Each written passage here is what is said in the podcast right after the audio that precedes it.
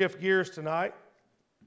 We're going to look at another video here in a minute. We've actually got a, a, compilation of about, I think there's four of them, but there's less than five minutes total material.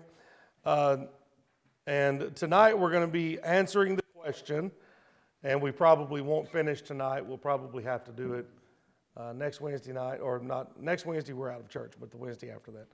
Um, the question we're answering is Are people superior to animals? Now, look, I, uh, some of this is laughable, but this is culture. This is culture we live in. Okay? And so uh, you don't have to look very far to pick a fight with somebody on this subject.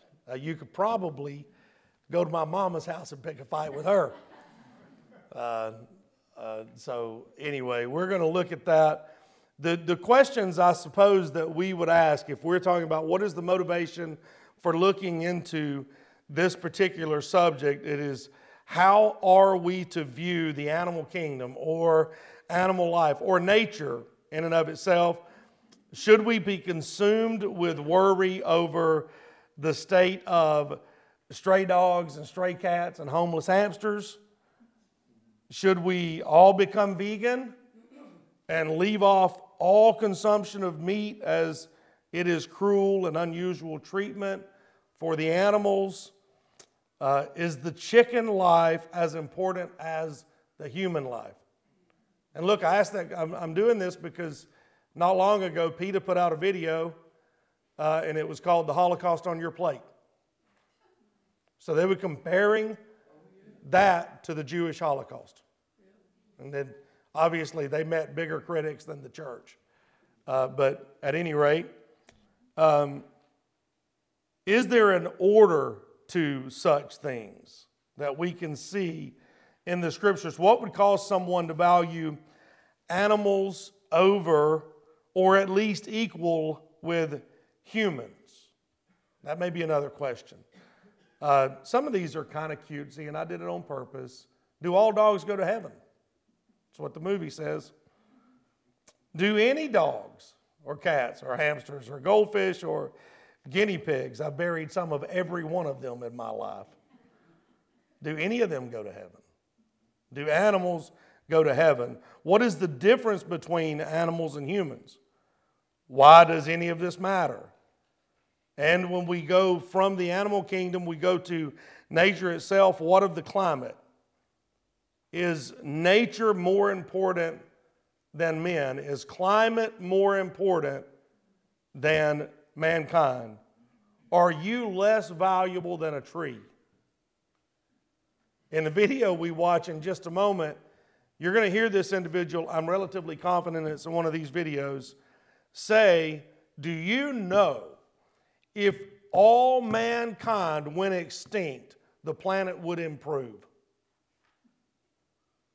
But if animals, if the honeybee went extinct, and he goes through these various lists of animals that would so upset the ecosystem that we would all be in trouble. And uh, look, we understand there's a there's a, a lot of truth in that, right? But it's upside down. And you, you don't have to watch TV very long before you'll see one of the, the puppy commercials. And there are probably millions of people giving funds to that organization. And I could assure you, and I can't prove it, and I'm not going to even go through the trouble to do the research to seek to approve it, but I would be willing to wager that the money is not going towards dogs and cats. It's probably going towards programs that you would violently be offended by, but it's funding those programs because the dog and the cat will bring money. So, the deeper issue at the heart of these questions and at the heart of the animal rights movement and at the heart of the militant vegan movement. So listen, a lot of people are vegan, a lot of people are vegetarians, a lot of people are pescatarians. that's fine. It's not that. It's that. It's not the idea that this is what I've chosen for myself. It's that the idea that this is what I've chosen and you have to do it too. It's that that militant arm of anything that comes along At the heart of that movement, the climate change movement as well, is a lessening of the value of mankind and an exaltation of nature. It's really right along the lines of Romans chapter 1, changing the, the creature, the creator into a creature, and worshiping the creature rather than the creator. It, also strikes at the very heart of Imago Dei, which is the image of God. And that's how you and I are created, by the way. That's a spoiler alert.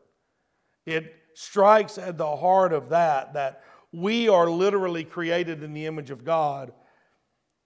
If, if an argument can prove that human life is less valuable than other life forms, it can begin to, and it has, just chip away and erode other biblical truths that the society should really be built upon. It's absolutely an attack on the sanctity of life. Have you ever considered the jail sentence for animal cruelty and compared it with the jail sentence for assault and battery? I looked today just at a cursory search, and the penalty for serious animal cruelty can be up to five years per infraction. So that's five years per, if there's five animals, it's five each. Uh, the average sentence for manslaughter is seven and a half years. So, feasibly speaking, you could kill somebody and spend less time in jail than if you were to kill two or three dogs. And, and look, I, people, you ought not, you shouldn't mistreat animals. No. That's a common sense thing, right? But what I'm saying is the system is upside down. For assault, if it's your first offense, you get out, you can get out with as little as six months and a $1,000 fine. Several years ago, and some of this is just, just as talk, but, and I know you all remember it, and I know you have other reasons for disliking the man. I'm not talking about the man. I'm talking about the difference in penalties for crimes. But do you remember when Michael Vick was convicted of the dogfighting thing? Yes. They went after him so vigorously that he lost over $19 million worth of endorsements. He lost a 20 something million dollar football contract. He lost a career. He went to prison, hard prison. And then when he came out, he had to make that worldwide apology tour and, and, and he had to beg and grovel and plead just to get an opportunity to earn a living again. And I'm not defending dogfighting. This is what I'm asking you. If you're PETA and you want to stop dogfighting and you bust a guy that is earning annually in excess of $40 million a year, do you want to fire that guy from all of his jobs, take all of his financial ability away, and put him in jail? Or would you like to make him the national role model for PETA and take half of that $40 million for your organization if you really cared about animals? See, the underlying issue wasn't the animal, the issue was proving that those animals' lives were more valuable than his. And, and like I said, I don't even care for the guy. I'm just telling you it's upside down. I read this, and then we're going to look at these uh, videos. And this was dated March of 2021. A Wisconsin woman will spend a year in jail after being convicted of dragging her parents' puppy to death. Rebecca, uh, Rebecca Schroederus, 48, admitted to police that she may have pulled a little too hard as she walked her parents' five month old English bulldog back in 2019. So, what would once have been embarrassment and public shame is now, it's been, what, 2019 to, to now is nearly two and a half years of court and legal fees and court costs. And now she goes to jail for a year.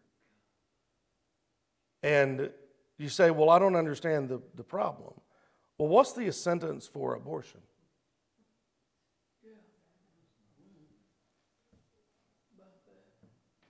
40 million, 50 million people that, that we've aborted? hundreds of thousands, tens of hundreds of every year? And nobody? Nobody goes to jail? But you drag a three month old English bulldog to death, you better lock up. That's an inversion. That is an upside down principle. So these videos that we're going to watch, this guy's name is Gary Yourofsky or Yorfosky, Yorovsky, something like that. I've got it here. I just can't read it. Uh, so I'm going to give you the same disclaimer. I saw a couple of videos with this guy. His language was horrible. I think these four are okay. As I said before, this is coming out of the off the internet. We're all adults. I'm not endorsing anything he's saying. I want you to hear that this is out there. And so I think these are clean, but if not, I apologize in advance. Because if you discriminate against animals and eat meat, cheese, milk, eggs, and honey, then you are no different than all the religious people that you condemn. And for the record, I do not condemn God. I condemn violent rituals and bloodthirsty habits and traditions in God's name. Because I've noticed something quite disturbing about all religious people all over this planet. They never, ever worship anything that God actually created. They only worship things that we created in God's name. Bibles, crosses, churches, synagogues, Korans, Stars of David, the Wailing Wall. I can assure you that God is completely unimpressed with our creations and with us as long as we act like barbarians. Living in peace. This is so false. We are all speciesists. We think that animal life isn't valuable, and we falsely believe that human life is valuable. If I can further explain Yes, how, how, how unvaluable mm-hmm. human life truly is, do you know that if you took humans off this planet, the extinction of humans would benefit everything that exists the animals, the forest, the air, the water, the mountains? We are completely not special to this planet. If you removed ants, this is how special ants are. The whole ecosystem would collapse without ants. And I know you've been following the news with bees. If the bees disappear, everything falls apart. This is how special and valuable bees are to the world. Where do we get off saying that we are valuable when all we do is destroy and torment and think that we're superior? Sexism, anti-Semitism, heterosexism, these are branches of hatred. The root is speciesism because that's the first form of hatred humans are taught. When you're a kid growing up, you're taught, hey, be nice to the dog, be nice to the cat. But that cow, that chicken, yeah, he doesn't count. Just kill them, screw them. Uh, be nice to the horse. Uh, be upset when somebody poaches a rhino. Uh, be upset if somebody cuts the fins off of a shark. Hey, but that uh, turkey, eh, kill him. It's Thanksgiving, it's a holiday. When we get down to talking about discrimination and why it's wrong, where it comes from, it all stems from that somebody looks and acts differently than you. If you taught a child growing up that, hey, just because that chicken looks differently than you do, that chicken has every right to live. That spider has every right to live, just like you do. How is that child going to grow up and look at a different person who's a different size, shape, and color? How is that kid going to look at that person in hatred? Speciesism, by eradicating that, we can bring peace to this planet. After studying those statements and others, I now understand that speciesism is the root of all hatred, of all violence, of all discrimination that exists on this planet. And we will never destroy the branches of hatred like racism, sexism, and heterosexism unless we destroy violence and hatred and bloodthirstiness at its root. And that root is speciesism. The first form of hatred that human beings are taught is to eat the animal. Translation, mistreat the animal. Translation, hate the animal. Translation, view the animal as an inanimate object and a mere commodity. Before anyone is ever taught to hate or discriminate against a gay person, they are taught to hate and discriminate against animals. Before anyone is ever taught to hate or discriminate against a certain race or ethnicity, they are taught to hate and discriminate against animals. Before any man is ever taught to mistreat a woman.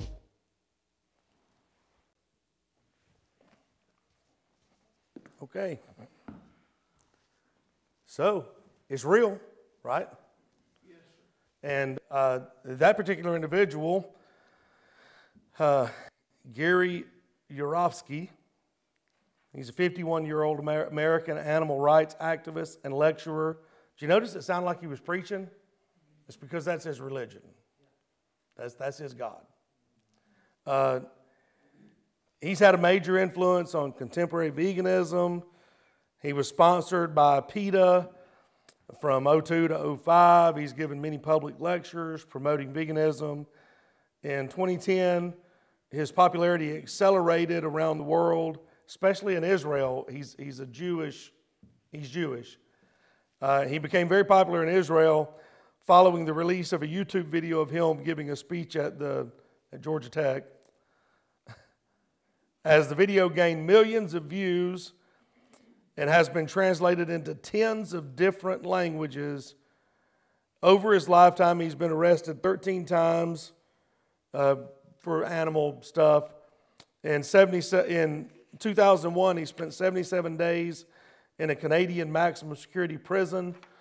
Um, that was after farming, uh, raiding a farm and releasing 1,542 minks, all of which probably died over the next couple of days because they were farm raised. But at any rate, uh, they were free to die.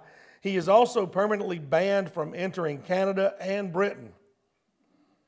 Uh, he was born into a Jewish family in Detroit. Uh, he has a giant tattoo of himself wearing a mask and holding a rabbit on his arm.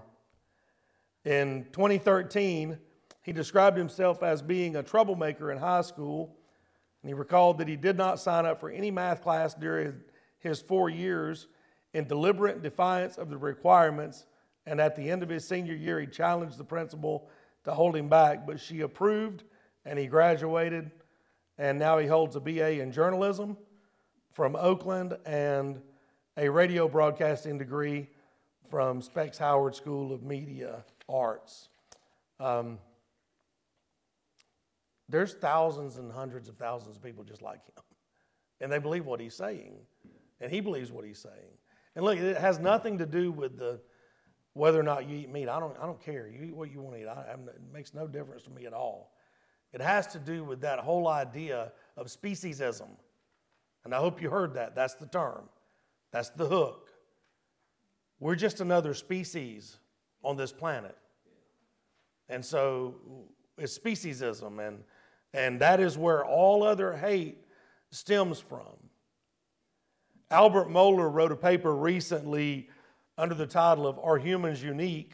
The, sci- the answer science, excuse me, the question secular science can't answer. And he was quoting uh, uh, a lady, Christine Kenneally, and uh, she says, So you think you're unique? Uh, we humans are not as special as we might like to think. Over the past decade, hard scientific fact has steadily chipped away at our supposedly unique qualities, revealing many of them to be more just more sophisticated versions of the traits found elsewhere in the animal world. So, in other words, she's saying that our culture is just a more sophisticated version of what's already in the animals, that we're no different than them. This other article was written by the British Columbia Humanist Association, and they state that humanists see evolution by natural selection as the best theory we have to explain the diversity of life on Earth.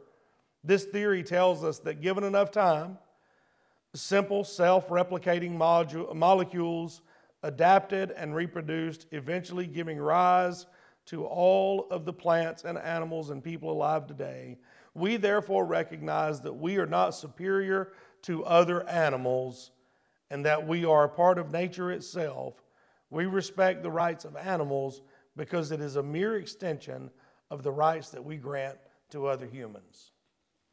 Okay, so from that, you get a pretty basic thesis of where they are, what they believe. So, before we look at any scripture, does that sound legitimate to you? Does that, does that sound like that is how God's plan was meant to be worked out? No. So let's look at some, again, some very simple scripture, and the idea is uh, to uh, maybe educate, uh, hopefully encourage, and provide you with some uh, defense against all of this that goes on. Let's go to Genesis chapter 1. I'm pretty confident we all know these verses. But we're going to answer first the question of is there a difference between nature, animals, and, and man? And so we can see that very clearly in the book of Genesis, chapter 1. If you look, and I'm just going to kind of kind of skim through these, in verse 3, and God said, Do you see that? Look at verse 6, and God said. Verse 7, and God made the firmament. And verse 9, and God said. And verse 11, and God said. And verse, verse 14, and God said. Verse 16, and God made. Verse 20, and God said. Verse 21, and God created great wells and every living creature that moveth, which the waters brought forth abundantly after their kind, and every winged fowl after his kind. And God saw that it was good, and God blessed them, saying, Be fruitful and multiply, and fill the waters and the seas, and let the fowl multiply in the earth. That word created there's the Hebrew word bara. Uh, it means out of nothing, it just spoke into existence. Uh, verse 24, and God said, Let the earth bring forth the living creature after his kind cattle and creeping thing and beast of the earth after his kind. And God made the beast of the earth after his kind. But look at verse 26. And God said, Let us make man in our own image, after our likeness, and let them have dominion. It's very important. Over the fish of the sea, and over the fowl of the air, and over the cattle and over all the earth and over every creeping thing that creepeth upon the earth, upon the earth. So God created man in his own image. In the image of God created he him. Male and female created he them. And God blessed them and said uh, unto them, Be fruitful and multiply and replenish the earth and subdue it and have dominion over the fish of the sea and the fowl of the air and over every living thing that moveth upon the earth. And God said, Behold, I've given you every herb bearing seed which is upon the face of all the earth, and every tree which is the fruit uh, of, and every tree in which the fruit of the tree yielding seed to you, it shall be for meat. And to the beast of the earth, to every fowl of the air, and to everything that creepeth upon the earth wherein is life, I have given every green herb for meat. And it was so.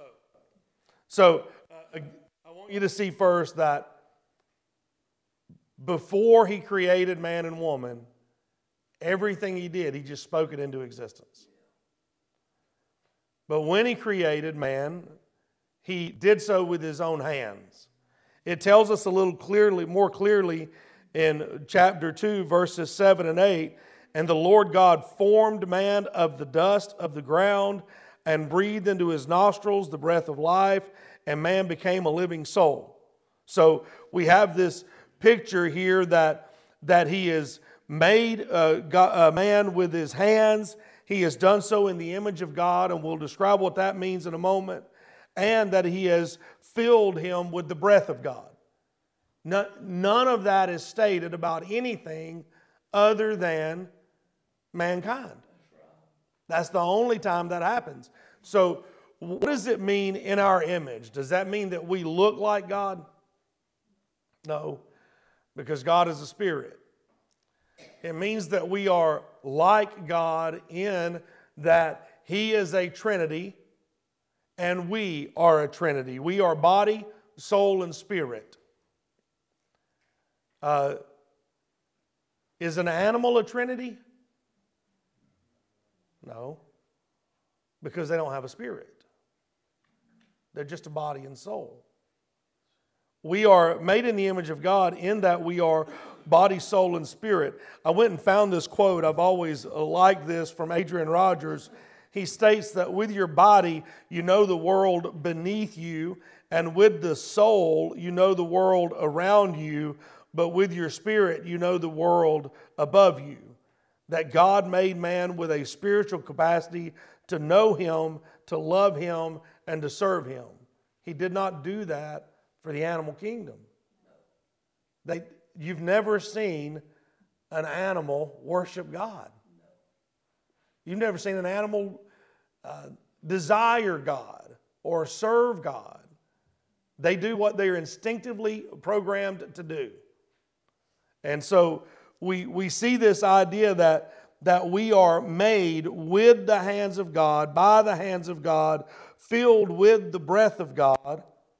Even if you go down to verse 21 in chapter 2 and you get the actual creation of Eve, even there, God was involved, touching and, and involved in creating the woman as a helpmeet. He did so with his hands. He didn't just speak it into existence. God could have literally, it just the way that he spoke light and, and dark and water and firmament and sky and land and all of the herbs and all of the trees and all the animals.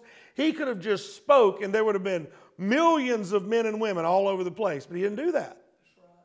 He created a man and a woman. He breathed his eternal breath into their body so that they are, and you and I are by birth, eternal. We're going to live somewhere forever. And he did that, but to them personally, for them. And so we comprehend to begin with the, the greatest difference between animals and mankind is the way in which we were created and the fact that we were created with a spirit, a, a something in us that is searching for God. So that's a huge difference. Now, look, I, I want you to understand something here. If you go into an apologetic argument or debate with somebody and you want to use the Bible to back you up, they're not going to listen to you. Okay, and so I, I, I wouldn't suggest that. I wouldn't have this argument with anybody. Because the very first thing we would have to establish is the inerrancy of the Word of God. And they won't do that. They will not agree with that. I'm telling you what a Christian's worldview should be. So we see this idea that he spoke into existence all that was, but he made with his own hands the man and the woman.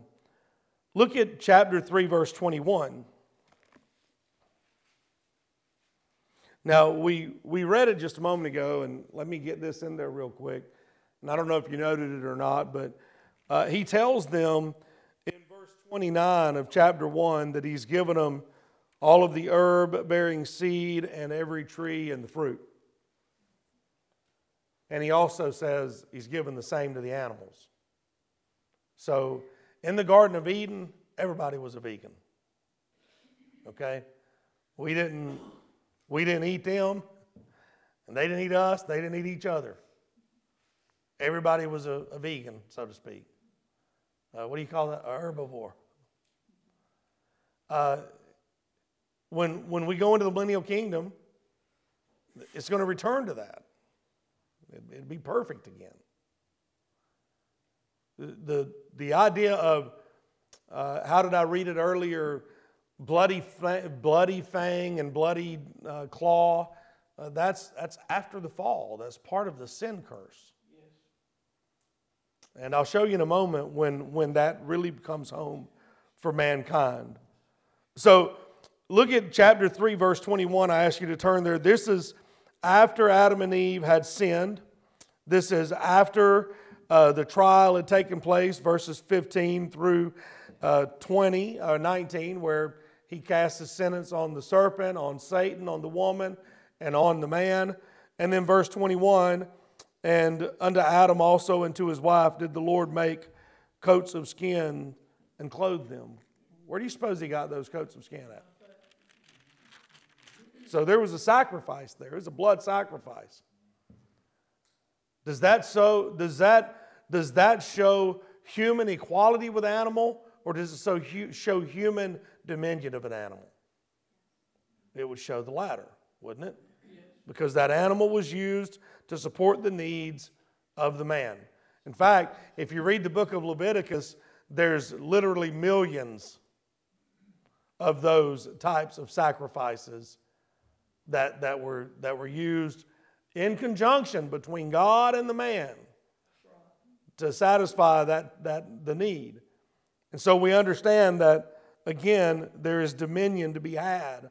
We are above the animal ray of the kingdom. Uh, it seems silly to even be talking about this stuff, but I know it matters. Uh, look at chapter 4, verse 7. Uh, this is talking about. So, when did the animals become meat eaters? And then, of course, we're going to talk about when man became meat eaters. And there's opinions here. Uh, we know for sure after the flood, men became meat eaters. And we have that. and I'll show you that in just a moment. Uh, uh, this is interesting. In chapter 4, verse 7, we have this interaction between God and Cain. And God is describing to Cain uh, his problem that's about to materialize. Uh, if you do well, shall you not be accepted? If you do not well, sin lieth at the door. The, the word there, lieth, uh, your, your Bible may say crouch or croucheth. It is, it's a verb, it's a Hebrew verb. I've got it here, rabats, I believe is how you would, that's how a Georgia boy would say it.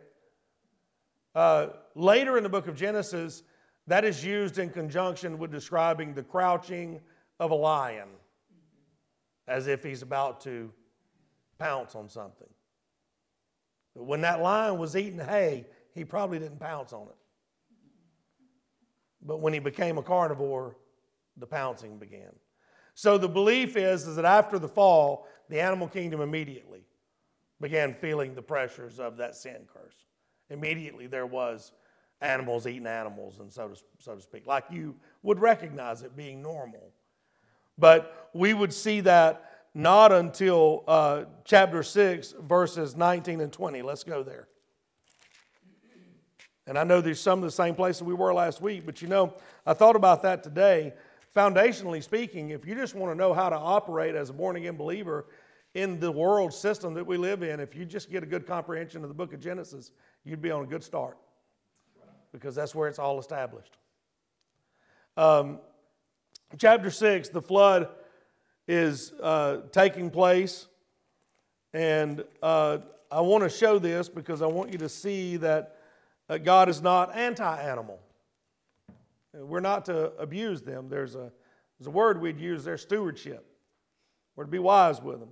In chapter 6, verses 19 and 20, he is talking to Noah and he says, uh, Of every living thing of all flesh, two of every sort shalt thou bring into the ark to keep them alive, and they shall be male and female. Of the fowls, of the cattle, the creeping thing, everything. So, but what we understand right there is that, that uh, God was uh, protecting, saving that animal kingdom so it would be furthered after the flood. So that shows us a picture of stewardship. So it doesn't mean that we should never, uh, you know, shoot a deer or eat a cow or have an egg or whatever, but we ought to be stewards with them, take care of it, and provide for the next generation, right? And so there's stewardship involved. Uh, if we turn over to chapter 7, verses 7 through 9, it says, Noah went in, his sons and his wife, and his sons' wives with him into the ark of clean beasts and of beasts that are not clean, of the fowls and everything that creepeth upon the earth. They went in two by two, two and two unto Noah into the ark, male and female, as God had commanded Noah. So we see that God is a, he's taking care of nature. He's not anti-animal. If we uh, we see that that picture of stewardship there, if we look at Genesis chapter eight, they've come out of the ark. The ark has floated. It's been adrift. It's, it's the water has abated. Uh, God has said to them, Come out of the ark. And the first thing we see in verse 20 Noah built an altar unto the Lord. What did he do with that altar? He took of every clean beast and offered burnt offerings on the altar, and it made a sweet smelling savor unto the Lord. We're to have dominion over them, they are lower than us.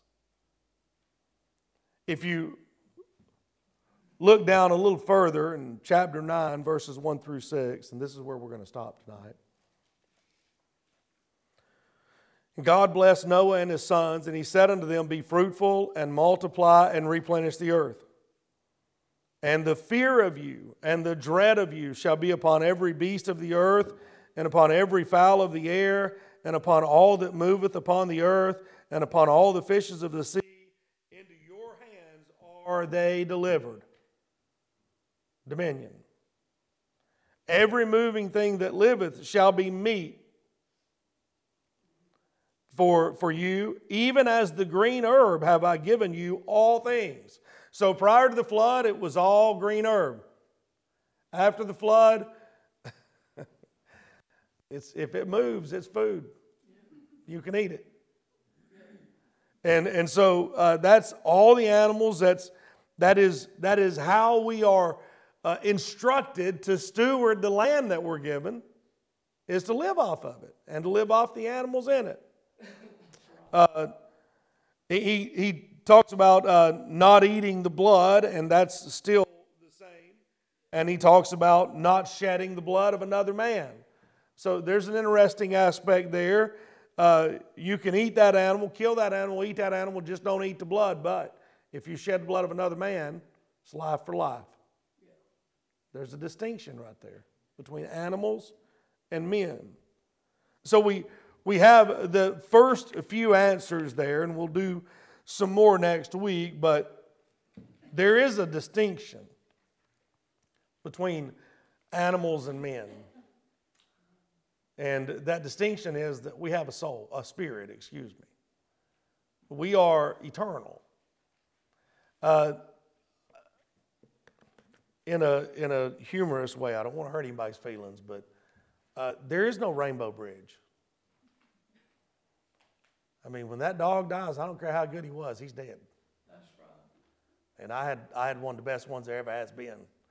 But I can assure you, uh, he's dead. I won't ever see him again. No. Uh, they, they won't be in heaven. No. Your, your pets are not on the other side waiting on you. I'm sorry, Miss Mickey.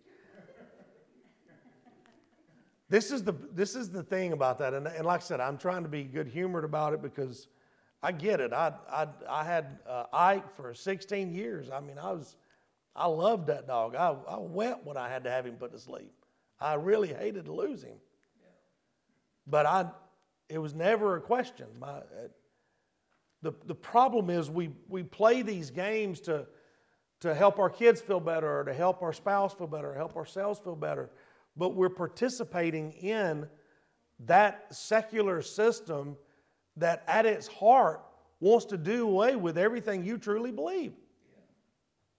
And we, we end up catering to that system, and that system does not cater to us.